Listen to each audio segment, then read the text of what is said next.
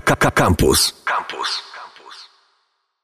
Wtorek minęła godzina 13.45. Przenosimy się na Wydział Fizyki Uniwersytetu Warszawskiego. Ja nazywam się Kamil Michałowski, a moją dzisiejszą gościnią jest pani dr Magdalena Posiadała Zezula. Dzień dobry. Dzień dobry.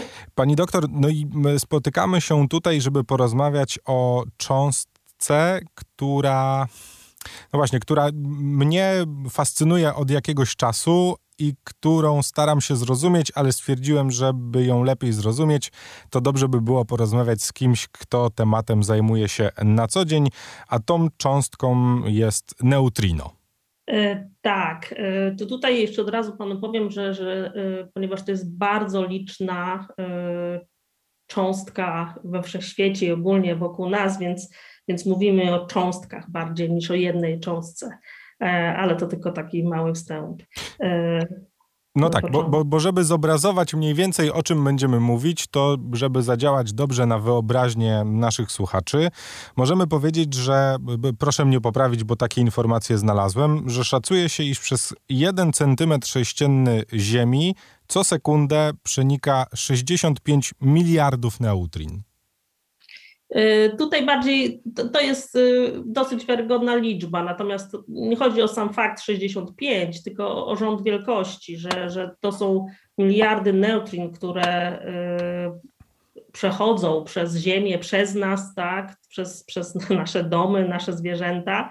E, I też, co jest bardzo istotne, pomimo, że jest ich tak bardzo dużo, nic nam się nie dzieje, znaczy nie czujemy ich.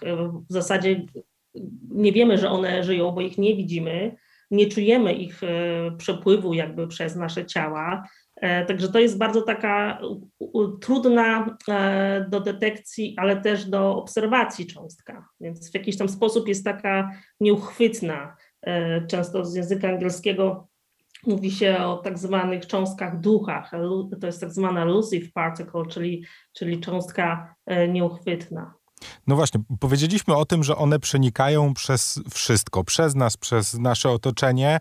No i jeżeli sobie o tym tak zdroworozsądkowo pomyślimy, to każdy, każdy człowiek zapewne pomyśli sobie, ale jak to? Przecież przeze mnie przenikają cząstki, no dobrze, to pomyślmy głębiej, ale one nie trafiają kompletnie w, w nic, w żaden, nie wiem, nawet najmniejszą cząstkę atomową? E, dobrze, to, to znaczy tutaj kilka, kilka aspektów. Znaczy, pierwsza sprawa, możemy sobie to wyobrazić e, w, tak, w takiej sytuacji, kiedy e, na przykład będziemy mieć na boisku, takim boisku sportowym, rozstawione, powiedzmy, nie wiem, tak teraz wymyślam z głowy, dwie piłki nożne.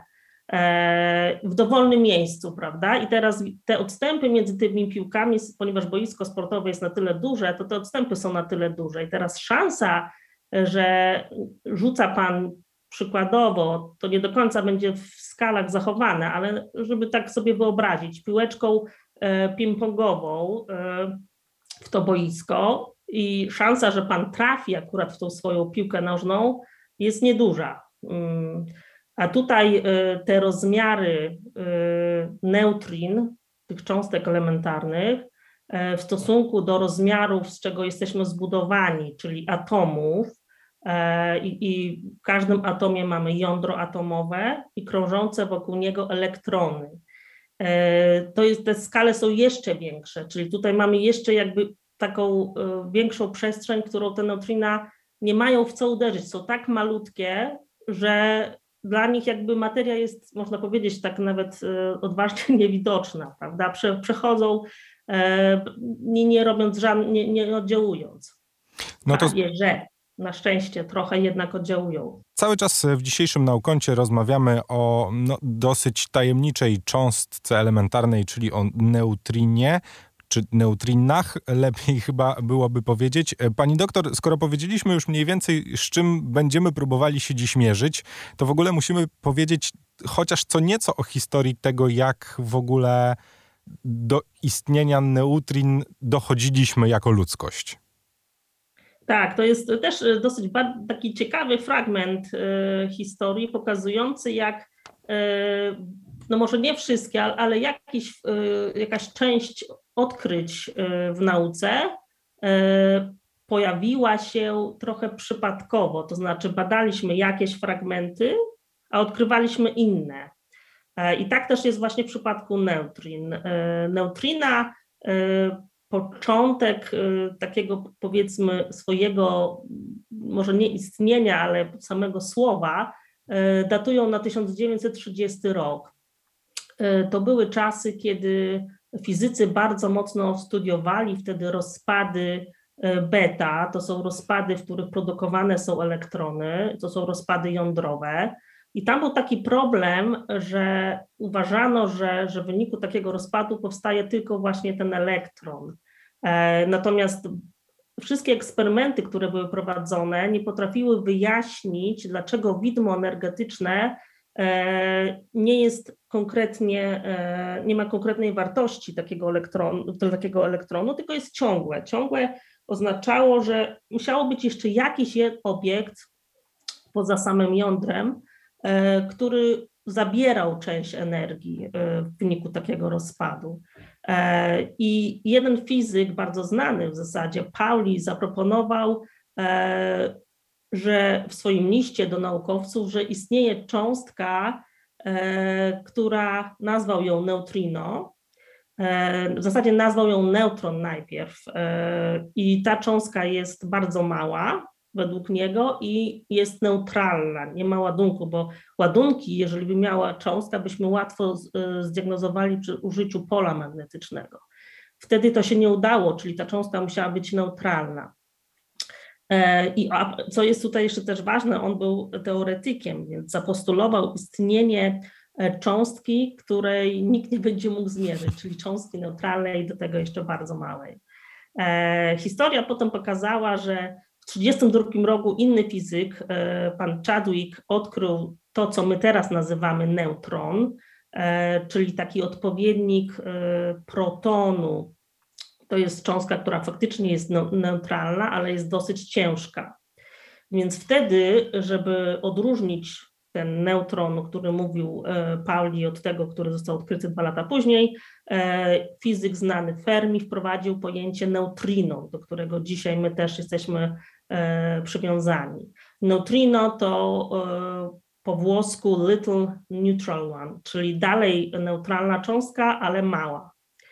E, więc te, te lata 30, 32 to były lata narodzenia się nazwy neutrino i postulowania jej. Natomiast pierwsze pomiary eksperymentalne, które pokazały, że taka cząstka faktycznie istnieje, to odbyły się w 1956 e, roku, czyli widzi Pan skalę, to jest 26 lat później e, i tutaj panowie Rhines i Cowan e, mieli różne takie nawet trochę szalone pomysły, jak zarejestrować neutrino. Jednym z takich szalonych pomysłów to był pomysł polegający na rejestracji cząstek, które powstają w wybuchu testów bomby jądrowej. E, I oni mieli nawet projekt, e, w którym umieścili detektor e, wewnątrz Ziemi. Ten detektor miał tak krążyć, znaczy miał być na takiej jakby windzie, na końcu jakieś tam pióra czy inne elementy, które miały ten detektor blokować, żeby w wyniku tych trzęsień, jakie powstają, trzęsień ziemi w wyniku wybuchu jądrowego, żeby nie zniszczyć detektora. E, no, brzmi to bardzo szalenie dzisiaj. Na szczęście oni tego nie wykonali, e, ale e, udało im się w bardziej bezpieczny sposób zarejestrować neutrina. Wykorzystali reaktor jądrowy i w obecności reaktora jądrowego umieścili detektor, który rejestrował te neutrina. Te neutrina, które zarejestrowali, to były neutrina elektronowe. To jest bardzo ważne, bo będziemy zaraz mówić, że są inne rodzaje neutrin też. E, I te neutrina e, za to panowie e, dostali w późniejszym czasie Nagrodę Nobla. Także to był bardzo, bardzo ciekawy pomiar. No tak, tych nagród Nobla za neutrina też już y, było, była nie tylko jedna, bo moglibyśmy też wspomnieć o roku 2015, mm, y, ale to o nim pewnie mm, za chwilę. Powiedzieliśmy o tym y, jednym z pierwszych eksperymentów, które, które miały pokazać, a raczej udowodnić istnienie neutrin. W tym momencie no, minęło już prawie 70 lat od tamtego, od tamtego momentu, a eksperymentów, e, które neutrinami się zajmują w tym momencie na świecie jest bardzo dużo. Tak, jest bardzo dużo. E, I co ciekawe, powstają kolejne nowe projekty na bardzo dużą skalę, zarówno finansową, jak i eksperymentalną, e, które chcą jakby zajmować się dalej tematyką neutrin. E, tutaj może na początku uporządkuję takie podstawy, które wiemy. To znaczy, ja rozpoczęłam dyskusję o tym, że jest to neutrino elektronowe, ale y, tak naprawdę y, mamy trzy rodzaje neutrin. To jest, neutrina należą do takiej rodziny leptonów fizyce cząstek elementarnych i tak jak mamy elektron, który znamy sam z tego, że korzystamy z prądu w naszym życiu codziennym, więc w gniazdkach naszych elektron występuje, mamy jego odpowiednik neutrino elektronowe. E, w tej rodzinie jest starszy brat czy też siostra Mion. E, starszy rozumiem e, w sensie nie czasowym, tylko w sensie masy. Jest to większy obiekt, prawie 200 razy. I on ma swój odpowiednik również w postaci neutrina, mówimy neutrino mionowe. I rodzinę zamyka najstarszy, najcięższy obiekt, to jest cząstka tau, ona ma również swój odpowiednik neutrino taunowe, czyli e, w takim świecie materii mamy trzy rodzaje neutrin na dzień dzisiejszy, trzy zapachy mówimy na to, chociaż oczywiście to nie jest taki zapach jak perfumy, e, gdzie, gdzie jakiś konkretny e, aromat się czuje. Elektronowe, mionowe i taonowe neutrino. E, mamy też pewnie, jak Państwo wiecie, odpowiedniki w antymaterii, czyli antyneutrino-elektronowe, antyneutrino-mionowe i antyneutrino-taonowe. E, I teraz e, wszystko byłoby takie prostsze, gdyby te neutrina były dosyć takie łatwe do opisywania, natomiast one są bardzo tajemnicze. Przez to, że są neutralne, bardzo trudno je zarejestrować. Przez to, że są tak małe, w zasadzie do 1998 roku myślano, że są w ogóle bezmasowe. I tak e, w takim naszym modelu opisującym świat cząstek elementarnych było założone. Dopiero pomiary z tego czasu pokazały, że to jest nieprawda. E, uświadamia nas, że te cząstki są bardzo tajemnicze. Jednocześnie, jak już wspomnieliśmy na początku, są bardzo liczne we wszechświecie. E, więc e, ta próba jakby zrozumienia i badania dalej neutrin jest ciągle, e, ciągle na czasie.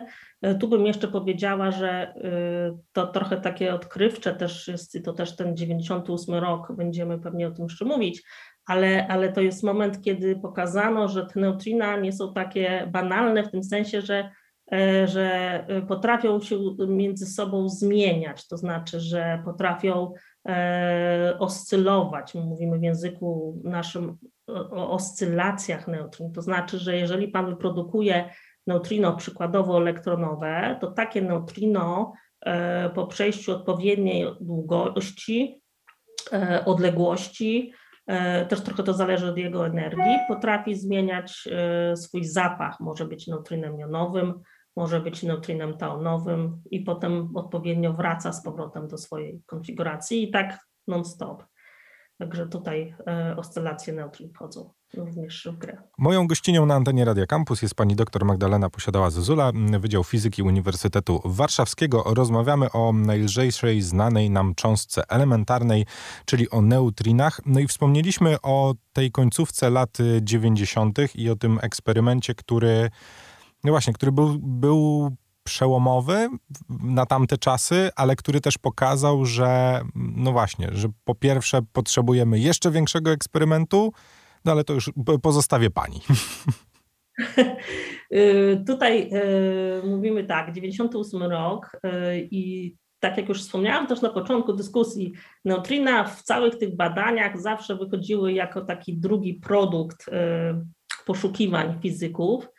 Tutaj też tak było, to znaczy w tych czasach fizycy poszukiwali możliwości rejestracji rozpadu protonu, tego protonu, który buduje nasze jądro y, atomowe, czyli to, co jest w zasadzie naszym jednym z głównych składników budujących nasz, naszą, nasze ciało, naszą materię, którą widzimy.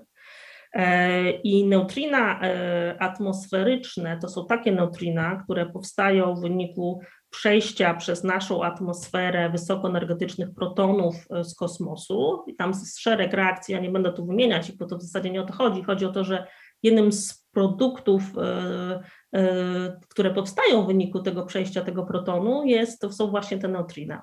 I te neutrina były tłem do poszukiwań tego rozpadu protonu. E, taki słynny detektor Super Kamiokande e, zajmował się tymi badaniami. Ten detektor umieszczony jest e, kilometr pod powierzchnią góry w prefekturze Giwu, to jest miejscowość Mozumi. Kopalnia nazywa się Kamioka, stąd Kamiokande, NDE oznacza Nucleon Decay Experiment, czyli ten eksperyment poszukujący rozpad protonu. E, był to detektor, w zasadzie jest, bo on ciągle funkcjonuje, zbiera dane.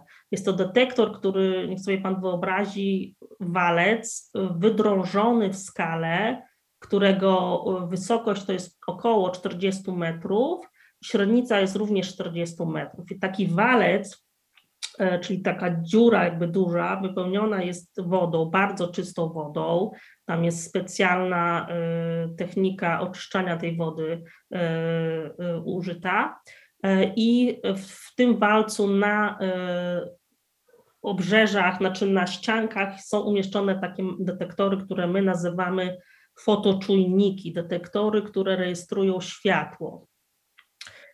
I ten detektor, poszukując rozpadów protonu, E, bardzo chciał e, e, oszacować czy też zbadać całe tło, które może na ten rozpad protonu wpływać. No i były tym właśnie te neutriny atmosferyczne. I co oni zaobserwowali?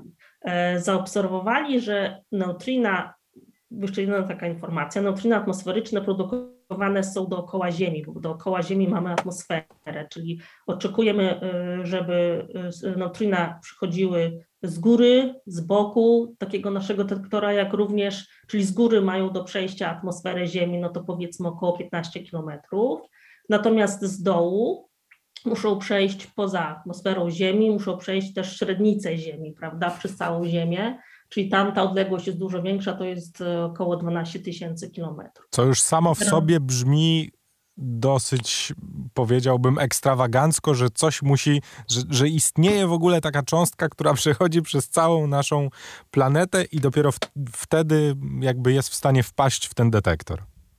Tak, i teraz jeszcze oczywiście tutaj też Pan zwrócił uwagę na jedną rzecz.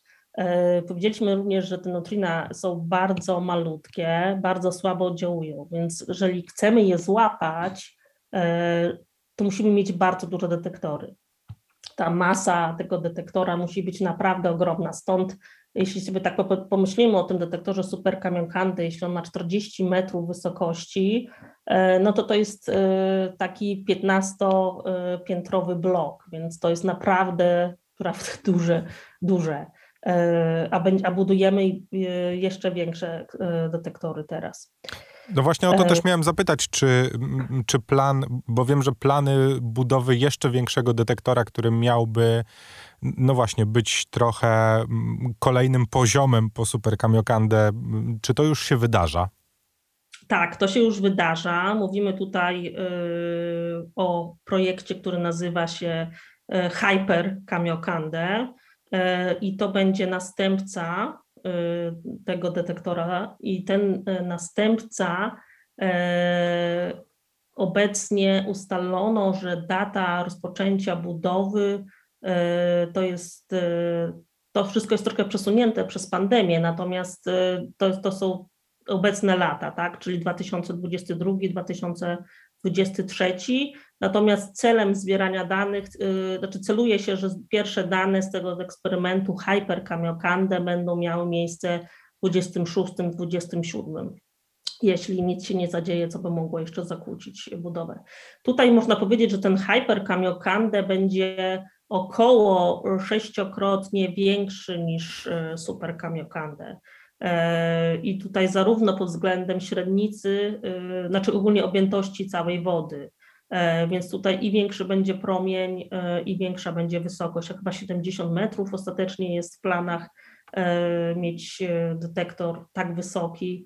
To będzie w ogóle inna lokalizacja. To również jest Japonia, E, to również e, jest niedaleko e, detektora Super Kamiokande, ale to nie będzie tak, że Super Kamiokande zostanie unicestwiony i na jego miejsce wydrąży się jeszcze większy detektor Hyper. To będzie, będzie oddzielna góra. Teraz przyszło mi do głowy takie pytanie, czy my, no właśnie, bo powiedzieliśmy o tym, że są to cząstki, które nadal są dla nas bardzo tajemnicze. Czy my możemy powiedzieć o tym, że nadal więcej o nich nie wiemy niż wiemy? E, to jest ciekawe. Znaczy, wydaje mi się, że przez ostatnie 20 lat, czyli od tego 98 roku, gdzie e, pierwszy raz pokazano, że neutrina oscylują, e, to my naprawdę dużo już wiemy.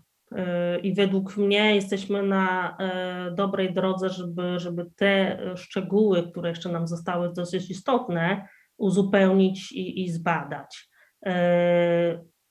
Neutrina, e, tak jak już powiedziałam, one uważane były za bezmasowe, natomiast fakt, że mogą oscylować między sobą, czyli zmieniać zapachy elektronowe, mianowe, teanowe, czy też w różnej konfiguracji, to zależy E, oznacza, że muszą mieć masy. Teraz te masy, my w tych eksperymentach naszych neutrinowych nie mierzymy masy bezpośrednio, tylko mierzymy kwad różnicę kwadratów mas. I to nam troszeczkę blokuje, ponieważ nie pozwala nam ostatecznie stwierdzić, jaka jest ta masa bezwzględna każdego z tych neutrin. Natomiast co jest istotne, to to, że neutrina produkowane są e, w wielu różnych procesach zachodzących wokół nas. To są od wybuchów na przykład supernowych, czyli sposobów, w jaki gwiazdy ewoluują i co się z nimi dzieje, produkowane są w reakcjach jądrowych, czyli rozumienie, rejestracja neutrin pozwala nam zrozumieć, jak dobrze my przewidujemy E, procesy jądrowe, jakie zachodzą w naszym Słońcu, no nie tylko w naszym, ale ono jest nam najbliższe. E, neutrina, znajomość neutrin pozwala nam też zrozumieć e, właśnie procesy zachodzące w naszej atmosferze, to są te neutriny atmosferyczne, ale pozwala nam też zrozumieć, czy też jest szansą, to jest też to, czego jeszcze nie wiemy, na, na zrozumienie, dlaczego E, dookoła jest tylko materia. Dlaczego Pan, ja, wszyscy jesteśmy zbudowani tylko z protonu, z neutronu i krążących wokół nas elektronów? A dlaczego nie mamy takich obiektów, gdzie by był antyproton, antyneutron i antyelektron, czyli pozytron? Dlaczego? My wiemy, że jak się spotka y, materia z antymaterią tego samego rodzaju, czyli na przykład elektron z pozytronem, to dochodzi do anihilacji, to jest taka, taka nazwa, którą my używamy, to znaczy, że w wyniku takiego spotkania powstaje błysk światła. E, natomiast my widzimy ewidentną asymetrię we wszechświecie. Wszystko jest w materii, a nic nie jest antymaterii. Nie wiemy, dlaczego tak jest. E, mamy podejrzenia, że te oscylacje neutrin trochę inaczej zachodzą dla samych neutrin, a trochę inaczej dla ich odpowiedników, ale antyneutrin. E, I to jest jedno z takich bardzo ważnych pytań, które stawiamy, badając neutrina w tych przyszłych eksperymentach, między innymi przy użyciu tego detektora, który się teraz rodzi, Hyper. No więc my e, będziemy e, sprawdzać i obserwować to, co z neutrinami się będzie działo w przyszłości. No, tak jak słychać, te cząstki są, no właśnie, po pierwsze fascynujące, a po drugie no, opcja na to, że mm, no właśnie, że to będzie poniekąd przyszłość fizyki. Nie, to po prostu jest przyszłość fizyki, bo do odkrycia jeszcze, jeszcze trochę nam po prostu zostało. Tak, ja tutaj jeszcze, ponieważ y, mówimy w radiu też naszym uniwersyteckim, chciałam powiedzieć, y, że od samego początku w tych badaniach uczestniczył Uniwersytet Warszawski. Dzięki e, mojej e, pani profesor Danucie Kiełczewskiej, która jako jedyna autorka e, publikacji z tego 98 roku z danych Super Kamiokande reprezentowała nie dosyć, że nasz uniwersytet, to też jako przedstawicielka powiedzmy całej Europy. Tam byli jeszcze inni autorzy, to znaczy oczywiście Japończycy i, i tutaj dosyć liczna grupa naukowców e, z Ameryki, e, ze Stanów Zjednoczonych.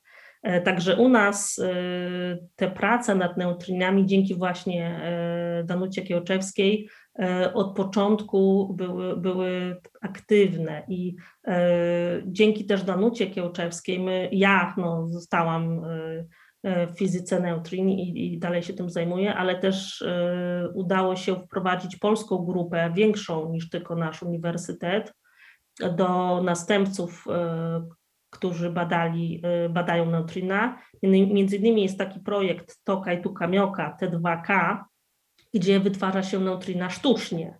Bo dzisiaj powiedzieliśmy sobie, że neutrina są produkowane naturalnie w różnych procesach, natomiast my też troszkę pod, podsłuchując i podglądając przyrodę, nauczyliśmy się je produkować sztucznie w laboratoriach. E, no i taki duży projekt, e, który od prawie już ponad 10 lat, e, nawet więcej, bada sztucznie wyprodukowane neutrina, jest też w Japonii. On wykorzystuje daleki detektor, właśnie ten super Kamiokande ale cała ta zabawa i ta historia i to, że Państwo mnie teraz słuchają, jest możliwe właśnie dzięki temu, że 30 e, lat temu e, Danuta Kiełczewska czynnie uczestniczyła w tych badaniach. No, badaniach, e, za które później przyznano Nagrodę Nobla, to też warto podkreślić. Tak.